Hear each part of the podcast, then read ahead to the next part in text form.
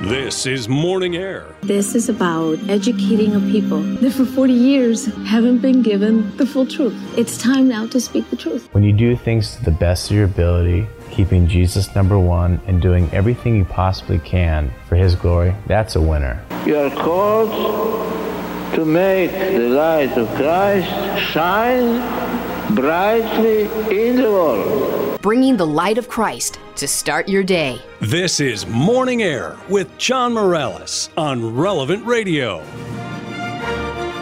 Four minutes after the hour, it's Wednesday, November 17th. Good morning and welcome to Morning Air on the memorial of St. Elizabeth of Hungary. I'm John Morales along with Glen Lewerenz. Thanks so much for joining us this morning. It's a blessing to be with you, and it's always a reminder that every single day is a blessing. On Wednesdays, we always remember to go to Joseph. We pray to St. Joseph and ask for his intercession, especially in this year of St. Joseph that sadly is coming to an end on December 8th, uh, just a, less than a few weeks away.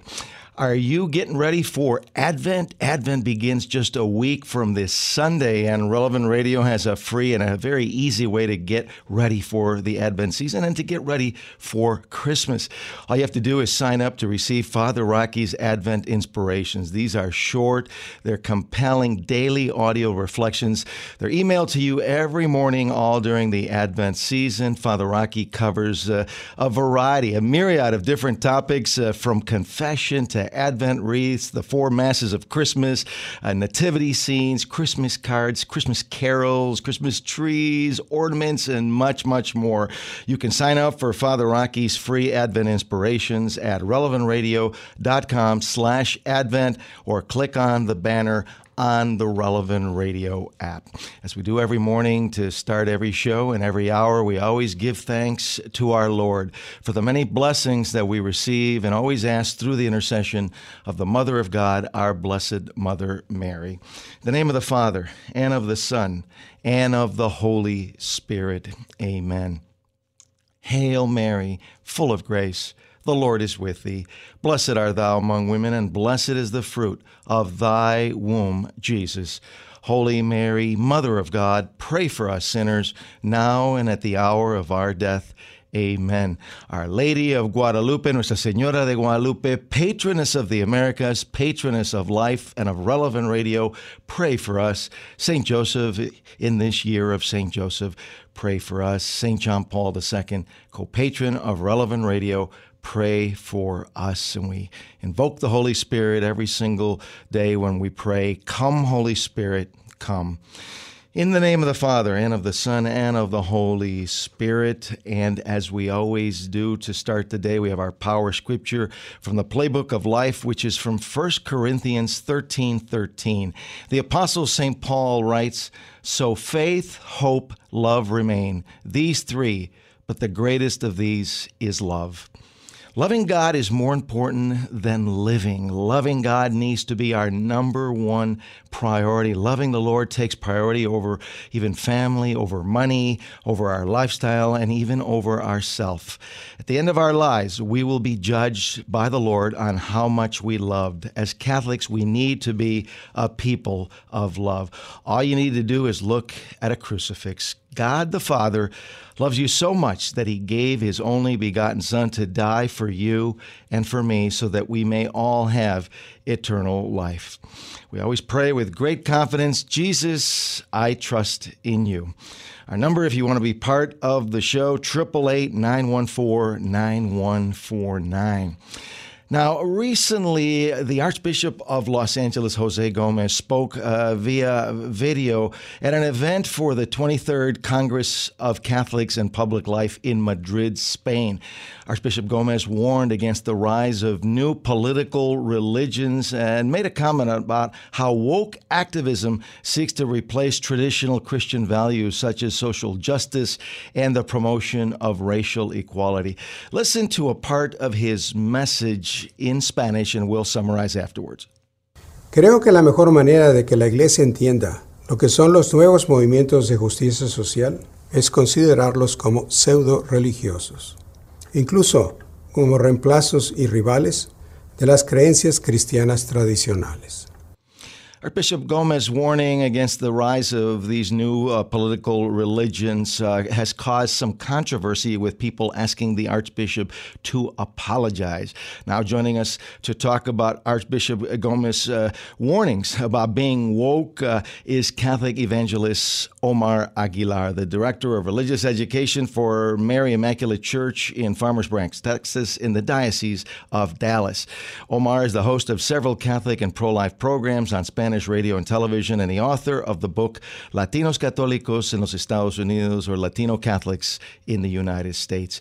Good morning, Omar. Welcome back to Morning Air. Uh, thanks so much for uh, being with us this morning. Happy Wednesday, John. It's great to be back.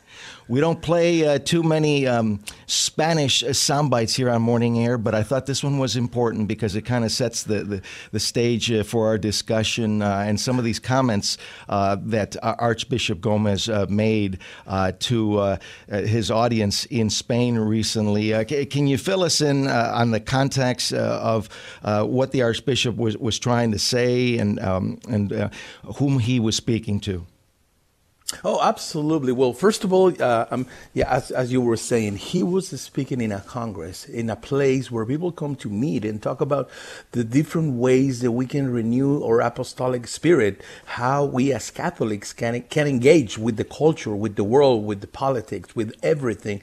And it is a place where over the last 20 years, people have come from all over the world, not only Spain, to talk about these things, to learn about the existence of God, the existence of beauty, and how we can make this possible in the world. So, Archbishop Gomez was speaking in the proper context, in the proper place, placing these ideas before the participants and before the whole world so we can reflect and see and listen to what he's saying. So sometimes, sadly nowadays, because of the power of social media and, and newscasts and all of those things, some of the comments, not only from Archbishop Gomez, but we've seen it with the Pope, we've seen it with other priests, we've seen it with other people.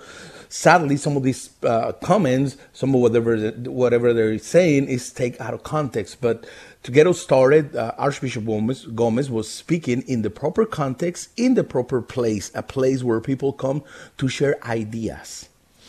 And Omar, um, the Archbishop recognized that uh, this is a, a, serious, a very sensitive and complicated uh, topic uh, as he was speaking to uh, this audience uh, of Catholics in, in, Spain via video. But he still uh, was was pretty clear in warning about these so-called woke ideals. in in so many ways, it kind of like a Trojan ho- horse trying to replace Christianity.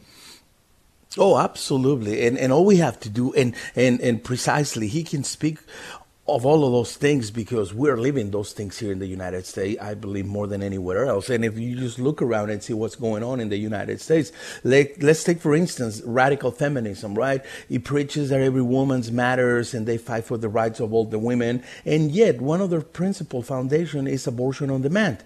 So clearly, this ideology, clearly, this, this mentality uh, is, something is flowing there, right? Because clearly, for them, the baby girl inside mom's mom's womb doesn't matter at all. And yet, one of their principles is to fight for the rights of every woman. So we see that, yes, indeed, some of these ideologies, some of these woke ide- ideals are truly a Trojan horse. They're they're trying to replace Christianity because to sign up to become part of these movements, one of the first things that you have to do is that you have to reject your Christian values. It was a beautiful reading that you were just reading just a second ago to remind us that what is gonna, what's gonna take to change the culture, to eradicate racism and all of these things is to love as much as God is loving us and, and we're going to be to judge in how we love, not how we hate. Because if we look around some of these movements, basically what they're doing is replacing one hate with another. You know, we're we're getting rid of one sin, and then we're just turning around and doing it again. So definitely some of these movements, we need to be careful and we need to be really paying attention. What is it that they're promoting? What is it they're asking me to do? Because sadly, most of these movements, most of these ideologies, the first thing they ask you is to reject the beauty of the gospel. I think you're you're right on, uh, Omar, because uh, the the gospel's being replaced with these ideologies, as as you well pointed out, uh, uh like abortion on demand, uh, as an example. And this is something that is being uh, taught everywhere, everywhere you look. it's being taught in our government by by the policies that our government is trying to to follow. it's being taught at universities. It's clearly being promoted in the media. it's being taught by big uh, Fortune 500 uh, public corporations. In other words, it's kind of like in the air that we breathe. It's everywhere, Omar. Absolutely, you know, and this is when we need to stop and take a step back and say, okay, listen, what is it that uh, I'm, I'm, I'm, Catholic, I'm a believer, I do believe in, in, the forgiveness of God, I believe that Jesus died in the cross for me, but what that really means to, to, to my family, to my community, what is it that I need to be doing? Yes, I need to be fighting for equality. Yes, I need to be fighting for the human right of every human right, including the baby in the womb. I need to be fighting for so many, for social justice and all of those things. And yet, my starting point, it needs to be the cross. It needs to be the gospel. I need to be Jesus like. But instead, all of these mentalities, what they're trying to do is they're trying to erase our Christian memory. I mean, if we look at the LGBTQ community, they're not only fighting to be accepted, you know, that's long gone. Now, what they're trying to do, they're trying to redefine family. Now they're trying to redefine what is to be a man, what is to be a woman. And all of those things are clearly against not only nature, but against the gospel and against the Christian values, against who we are as human beings. So clearly, all of these things, even though part of them is good, in general, they're a flaw. And because they're a flaw, they're not going to prevail. And it's not because we don't want them to prevail, because it's reality. And because they're not based and once again in, in the truth they're not based in the gospel and that's something that we need to be careful because we above everybody else we as catholics our believers we've been fighting for social justice for equality for over 2000 years so this is nothing new for us the newest thing is that uh, they're trying to eradicate, they're trying to get rid of who we are and who do we live. And that's something that we need to be careful. Um, Omar, um, how do you uh, see uh, these uh, per- uh, uh, perceptions of human life demeaning what it truly means to be a person from, from a Catholic perspective? Well, you know, we learned uh, from from the very beginning, from the very beginning of Genesis onward, that uh, we are body and soul. We are one unit, and we are created in God's image. So the first thing that the human body, that the human person should see in another person, is the image of God, because our bodies are a gift to one another, as Saint JP2 beautiful stated in Theology of the Body, right? And so for us, it is important to recognize that our bodies and our minds, we're not detached. They're not apart from one another. We are who we are since the moment of our conception. And from that moment onward, our duty as mom and father and family and society. It is to protect, is to nurture, is to help this life, this person to grow and develop and, and become whatever it is that God wants them to become. But what we see nowadays is the total opposite. There's this attachment where, you know, the mind is in one place, the body's in another place. You know, we went from the idea that, yeah, well, you know, uh, I'm born this way to now I'm not even know where I am. I'm not even know who I was was born. And this is very confusing for, especially for young adults, especially for the kids nowadays, because they're being fed all these wrong ideas, you know, from early on in their life and like you were saying, not only in, in, in, social media, not only on the TV, but also in schools, everything that they're consuming. And so this is very dangerous because it's basically breaking down who we are as a person. And that's totally against the gospel. You know, one of the most beautiful things about the gospel is that Jesus went about recognizing the humanity in each and every person that came in close contact with him right? You see it all throughout the gospel that people floated the streets because they wanted to see him, they wanted to touch him, they wanted to hear him because he was always recognizing each and every person. And that's what it's all about. It's never about changing who we are, it's about recognizing who we are and what is it that we can do to help one another to become a, truly a believer, a Christian, and a Catholic. We're joined this morning by Omar Aguilar, Catholic evangelist, joining us uh, from Dallas, Texas. We're talking about Archbishop Jose Gomez, uh, the president of the USCCB, uh, who recently made uh, some comments uh, via video to a Catholic conference in Madrid, Spain, uh, about warning us about being woke and the woke ideologies that that we see today. You know, the Catholic Church has been a leader when it comes to, to, to social justice. Omar, how, how, do these ideals on social justice, from a Catholic perspective, how, how do they differ from the way the world is seeing social justice uh, in these woke movements? Well, one of the, one of the biggest things, once again, is going back to uh, the, since the very beginning. You know, as Catholics, as, as Christians, one of the first things is that we recognize the, the whole person, and not only just parts of it. Not only we recognize them when they're in, in need, but we recognize them, you know, in everything that they do and, and, and as they are. And going back to you know, we talk about all those these movements, all these ideologies, all of these things, uh, fighting, and and you see the violence, and you see all these things because people want social justice, equality, and yet, and yet, all of these movements, not a single one is against abortion, and that's where social justice began in the womb, protecting the most vulnerable, protecting those that the voiceless, those that can't speak for themselves. And so when we thought, when we think about and, and, and when we talk about social justice and equality and human rights, we need to remember where it all begins when it all begins. It begins from the very moment that we're conceived, from the very moment our existence happens. And so we see that there's a big difference, but not only that, we see that everything that we do as Christian is to honor and love one another. And that doesn't mean that we have to agree in every single issue. That doesn't mean that we all have to think the same way, but we need to fight for one another and once again, going to that beautiful uh, God's providence, uh, that quote from St. Paul that you were reading in the beginning, right?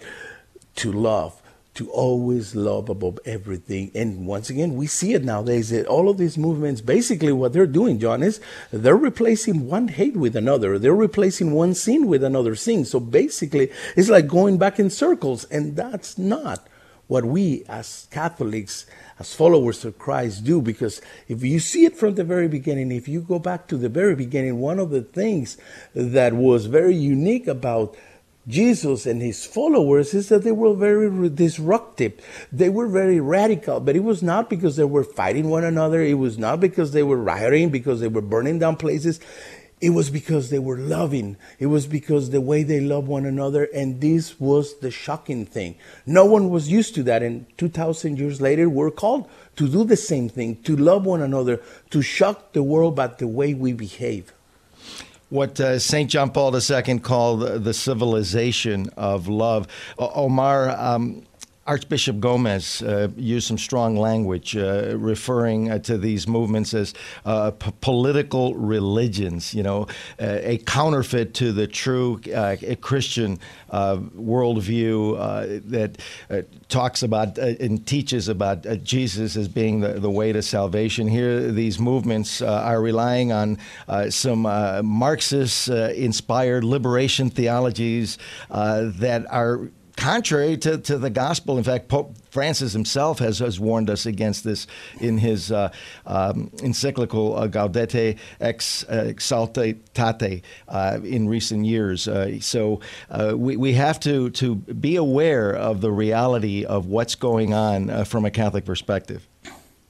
Oh, absolutely. You know, and he said it, and I encourage everyone to read his his whole comment uh, because it's not very long. Because once again, you know, you just listen to a quote and it's like, oh my God, what is he saying? But I encourage everyone, and not only in this case, but in any case, right? When when when someone is attacking a bishop or the pope, you know that something's up, right? Like, okay, I need to stop down and listen to the whole thing. So I encourage everyone to uh, they can listen it or they can read into it because it's beautiful whatever he's saying, right? He's and he's and, and he's speaking speaking once again from a place of being a witness because this is happening in our nation, in our country. And he said that indeed all of these movements are very dangerous because they, and I'm going to quote him, he said, they cannot promote authentic human flourishing. It means that at the end of the day, you know, yes, they're promoting part of social justice, equality, and all those things, but they're not, promo- they're not promoting human flourishing. I mean, they're not helping society to grow.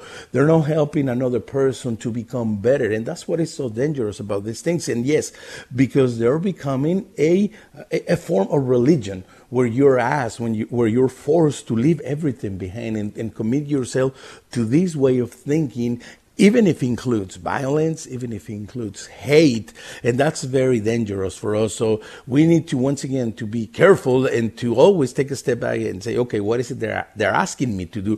What is it that I need to commit myself to do? What is it that I'm going to leave in order to join certain things, certain movements? Omar, your, your thoughts on, on the pushback uh, against Archbishop Gomez by some groups. In fact, some uh, folks are actually asking the Archbishop to apologize to the African American community for his comments on these woke ideologies. Well, my idea once again is first of all you got to read the whole thing. You got to you got to you got to understand where he was speaking, to whom he was speaking, and and and once again just take a moment, take a step back and and read and listen to what he's, he's saying. I mean because he is not lying. He is not wrong. And now if these comments by Archbishop Gomez are hurting you, are making you feel offended, maybe you need to reevaluate your ideologies. Maybe you need to reevaluate the way that you're thinking and see if that things that you're doing are correct. Because once again, we are supposed to exchange ideas. This is an opportunity for us to grow, to be better when we connect, when we talk to one another. And if you're not able to do that, maybe it's time to change your ideology. Maybe it's, it's time to become Catholic and believe in Christ. Yeah, and I and I thought it was interesting that um, Archbishop Gomez, uh, to put it in perspective, uh, he cited uh, Father Augustus Tolton and Dorothy Day as as a pair of examples of faithful Catholic Americans who modeled uh, this love of God that, that, you were talking about, uh, love of God and love of neighbor, uh, and what true social justice is about. Oh, indeed, indeed, and and throughout history, you know, if you're gonna look for for the greatest uh, fighters for social justice, human rights, and equality, and all those things, all you gotta look is uh, all the saints, all the saints throughout the history. Too many to name now, but indeed, uh, we are a place where human nature truly flourishes, you know, under the guidance of the Holy Spirit, leading by Christ and the gospel. Amen. O- Omar, as always, thanks so much uh, for for being with us. Really appreciate uh, your insights. Oh, my pleasure. God, God bless y'all. Okay, Omar Aguilar, Director of Religious Education for Mary Immaculate Parish in Farmers Branch, Texas, in the Diocese of Dallas. We need to take a short break when Morning Air continues. We're going to go live to the Eternal City uh, for checking in for our Rome correspondent, uh, Ashley Noronha, as we do every Wednesday for the latest news from the Vatican on the Holy Father and much more. Stay with us as Morning Air continues after this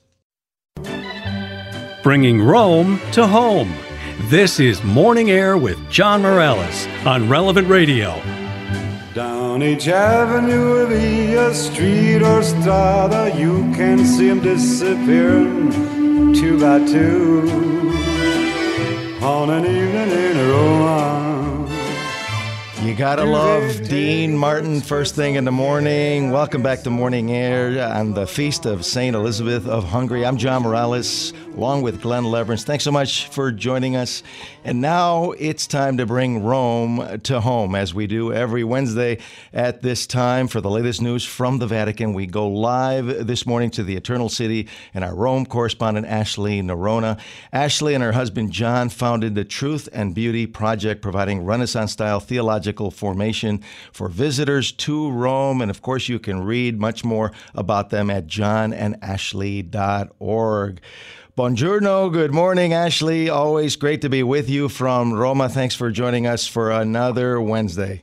Yes, I am here. And as the year of St. Joseph draws to a close on the 8th of September, Pope Francis began a new cycle of catecheses on St. Joseph this week. And he called St. Joseph a man for our times because he said that St. Joseph can offer all of us support, can offer consolation, and can offer guidance. And in fact, he said that his prayer is that we, each of us, further allows ourselves to be enlightened by St. Joseph's example in our lives. He also looked at the Old Testament. He looked at, for example, the meaning of the name of Joseph, which is Hebrew for may God increase, may God give growth. And Pope Francis said that it, it's a blessing based on trust in God's providence and referring especially to fertility and raising children. So, referring to the meaning of St. Joseph's name, he said that this also reveals an essential aspect of Joseph of Nazareth's personality because he's a man full of faith in God and faith in God's providence. Then he also went on to talk about St. Joseph's connection to the towns of Bethlehem and to Nazareth. And he pointed out that these are, are, of course, very small places in what he called the periphery.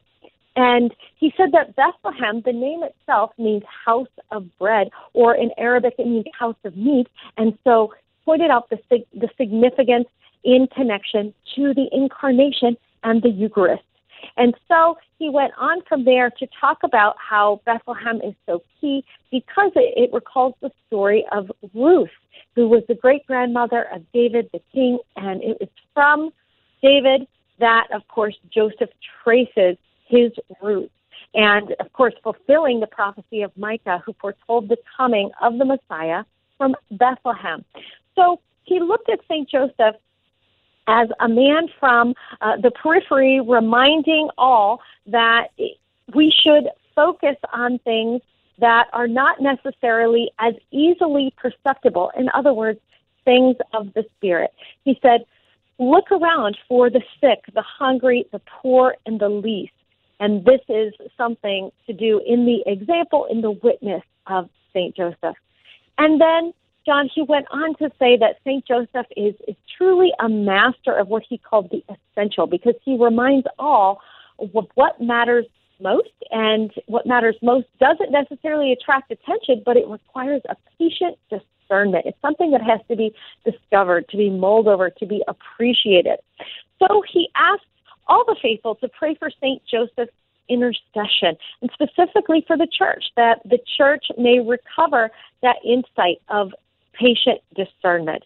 So he asked everyone to go back to Bethlehem and Nazareth in their minds of prayer. And so, with that, uh, he also announced that the church in Italy will mark its first day of prayer for victims and for survivors of abuse. And he prayed that this day may help increase awareness and healing and support for survivors and also for families and parishes and schools, remembering that all have the duty to protect and respect minors who are entrusted to their care. And John, today the, the catechesis on St. Joseph concluded with a prayer.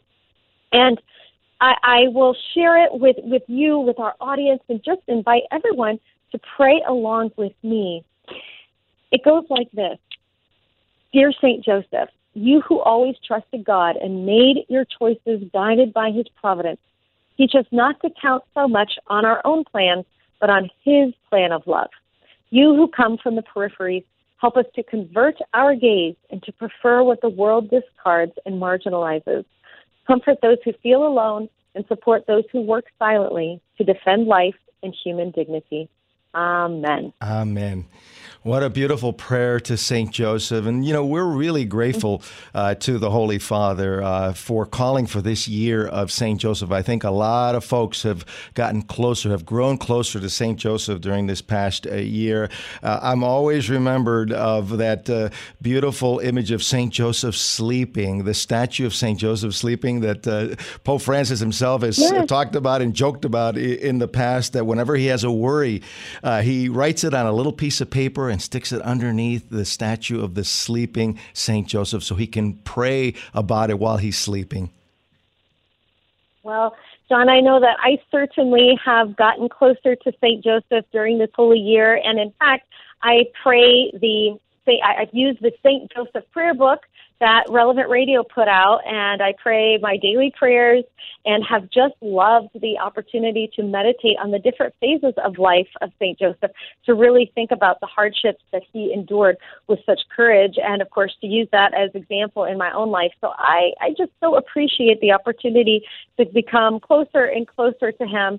Uh, true, as we heard about today, truly a man of our times, a man of such great virtue. And one of my prayers is for all all men to become real Saint Joseph.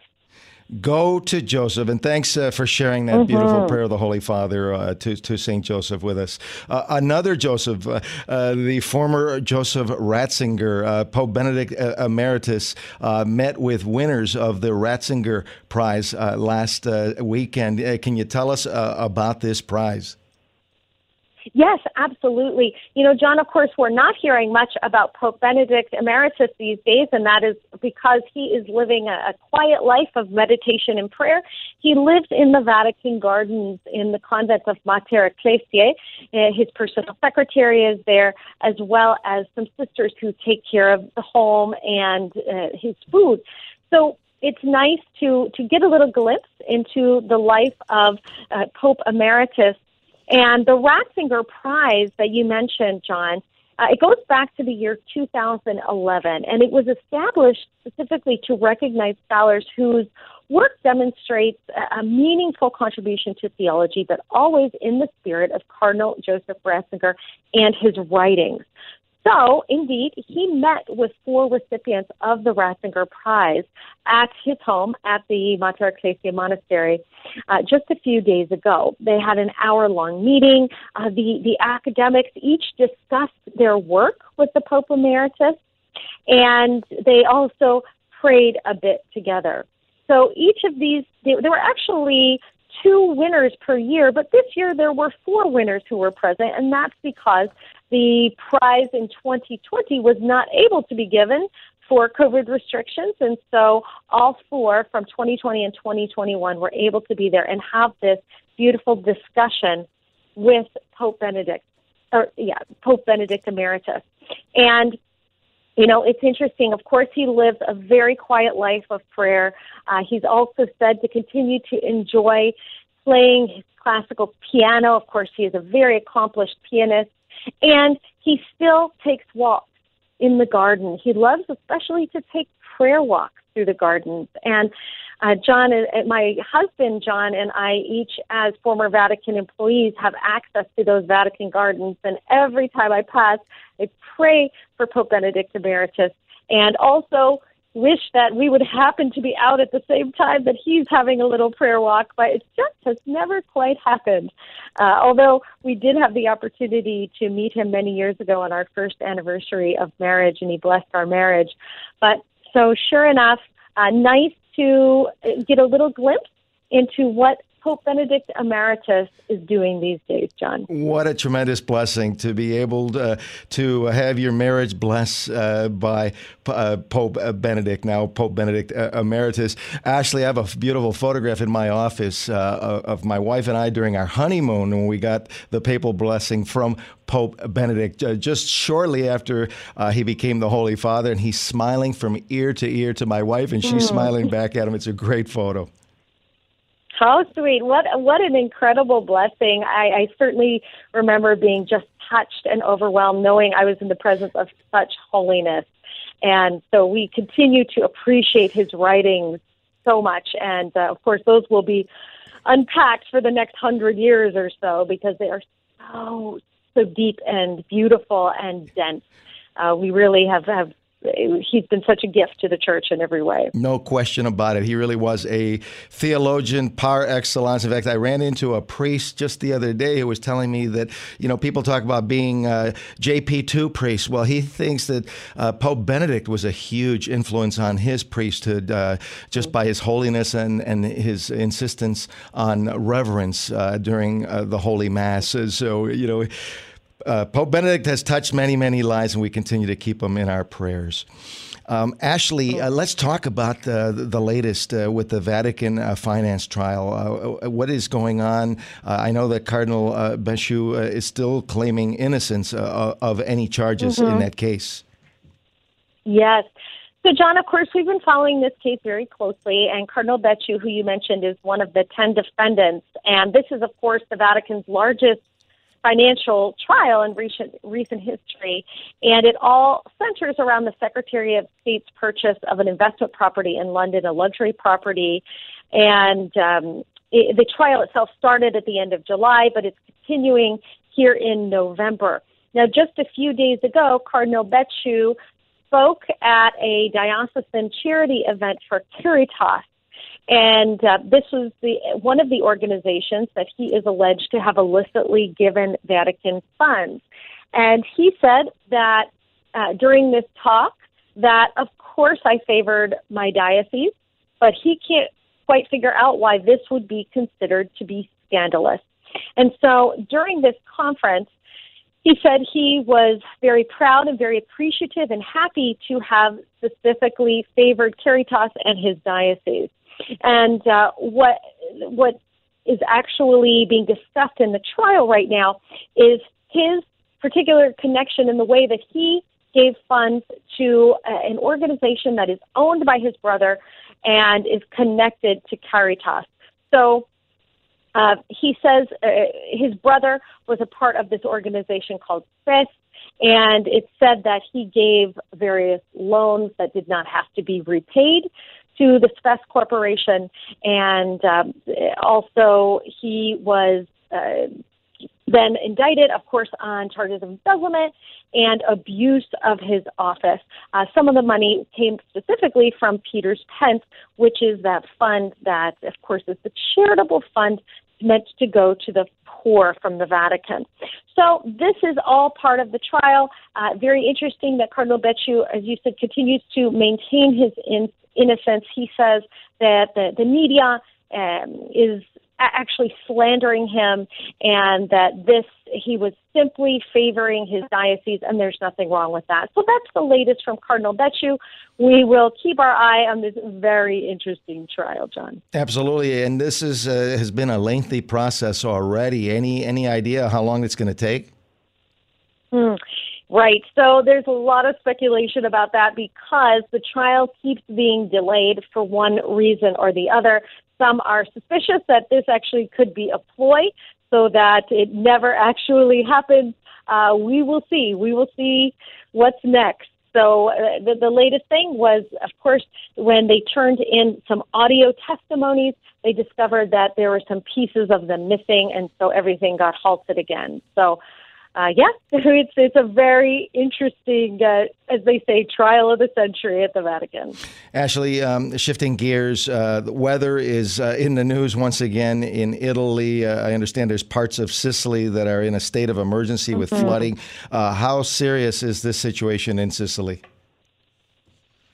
Well, especially around the area of Agrigento, unfortunately, they have just been hammered by heavy rains. There's widespread flooding. There have been landslides as well. So this mostly centers around the southwest coast of Sicily, of course, that island there off the, the south of Italy. And so they, the, the local mayor has said please don't get in your car, don't leave your home. It is just too dangerous right now. There are rescue operations, uh, evacuations have been carried out, and uh, part of a, a retaining wall, part of a road collapsed, and it, it actually resulted in several cars just being swallowed up in a sinkhole. And so they are saying that from Agrigento that they are on their knees. They say the town has been destroyed. They do not have a, an accurate assessment of the of the damage yet, but they have asked for prayers from around the world, John. Absolutely. We will keep uh, all of Sicily in our prayers. Uh, Ashley, last week we talked about gelato. Uh, this week, uh, tiramisu. I understand the king and queen of tiramisu has unfortunately passed away. Yes, yes. You know, it was really quite a story, John.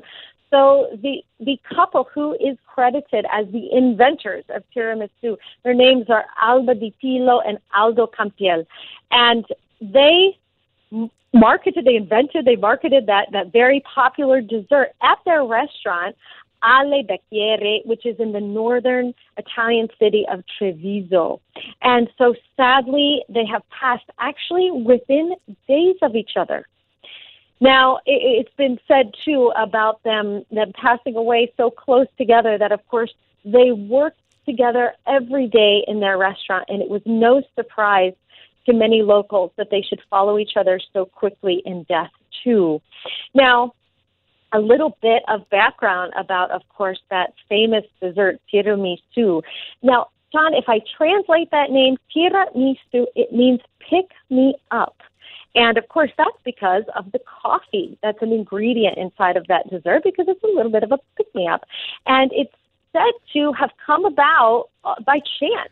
So it was 1969, and Alba was making a vanilla ice cream for her restaurant, but she accidentally added some mascarpone cheese. And so it, the cheese went into the egg, into the sugar mixture, and she tasted it and realized something almost magical had happened. It was absolutely fantastic. And she then took a Savoiardi, one a lady ladyfinger biscuit. She soaked it in coffee and tried it with this uh, mixture, and it was fabulous. And that is how tiramisu came to be. They put it on their menu, and the rest is history. Of course, people are traveling far and wide since the early 1970s to try the original tiramisu from Treviso. So now we bid arrivederci to what's called tiramisu's couple, to Alba and Ado. Uh, arrivederci to the the two of them, and yes. now we know the rest of the yes. story. We got about thirty seconds, uh, Ashley. Real quickly, uh, big celebrations in Rome for uh, tomorrow's feast of the dedication of the basilicas of Saint Peter and Paul. That's right. Both both of these major basilicas will be celebrated tomorrow, and that means people uh, visiting each. There's going to be special masses at each. People will even make walking pilgrimages to go from one to the other to celebrate these two basilicas, the two largest churches in the world, John. And they are absolutely gorgeous. I wish I could be there. As always, thanks yes. so much, Ashley. Many blessings to you uh, for being with us once again. Oh, it is a delight. Take care and God bless you. Arrivederci. Ashley Noronha, our Rome correspondent who joins us every Wednesday from the Eternal City. You can listen to her reports on the Relevant Radio app. Just go to Relevant in Rome. And now it's time for another episode of Glen Story Corner.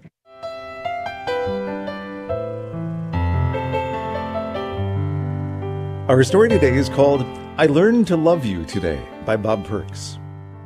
You're miserable and probably one of the rudest people I've ever come across. When I approach you, you turn away and pretend I'm not there until you're ready. I've tried a thousand times to make you smile, and you've tried a thousand times not to. I have dreaded even having to deal with you. I even tried coming at another time only to find you there at all hours. The hard, staid look on your face remains unchanged no matter what day it is, what time it is, or even what season. A beautiful day gets a moan. Hello, how are you today? Always returns the same. I've given up on you. I've been angered by you. I've even thought about complaining to the manager, but didn't. Then one day I caught myself acting just like you, and I realized I must stop. I finally resolved myself to the fact that you are who you are, and I cannot change that. You're a fact of my life, and I must learn to deal with it. You made me. One day I permitted myself to return the emptiness, rude behavior, terrible attitude, and silent treatment. You chose to say something. I approached the checkout, and you said, are you okay? I was stunned. I could actually feel my brow, my entire face scrunch up, apparently angry that you'd ask. Am I okay? I said in disbelief. Yes, you replied. You're usually so upbeat and chipper. I stood in this dreamlike state, confused by what was going on. You looked at me and said, I depend on you to lift my spirits every time you come in. I work three jobs, my bills are piling up, my kids need clothes for school, my husband left me, and three weeks later I found out I have cancer. I was speechless. Now you come in with this attitude today, she said. I actually apologized. I never considered that you were much more than a clerk. I never tried to understand behind that face was personal pain, life challenges, and loss. Sure, you should learn to separate work and life, but sometimes life digs in, hurts, and you end up wearing it like an ugly dress. Fits, no, no one wants to see it. Knowing how difficult your life is, I will see you through the eyes of love. Love is more than romantic. Love is compassionate. Love is kind. Love is forgiving.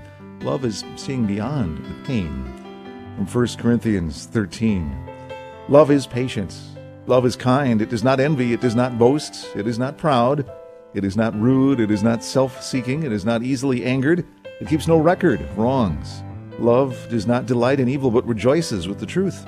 It always protects, always trusts, always hopes, always perseveres. Love never fails. Thanks so much, Glen. Uh, what a powerful reminder in 1 Corinthians 13. Coming up next hour, our spiritual director today, Father Marcel Taillon, will talk to us about the importance and the power of intercessory prayer. And Professor Harry Kraemer will be with us once again to discuss how to lead up. Stay with us. There's much more to come on Morning Air next hour here on Relevant Radio and the Relevant Radio app.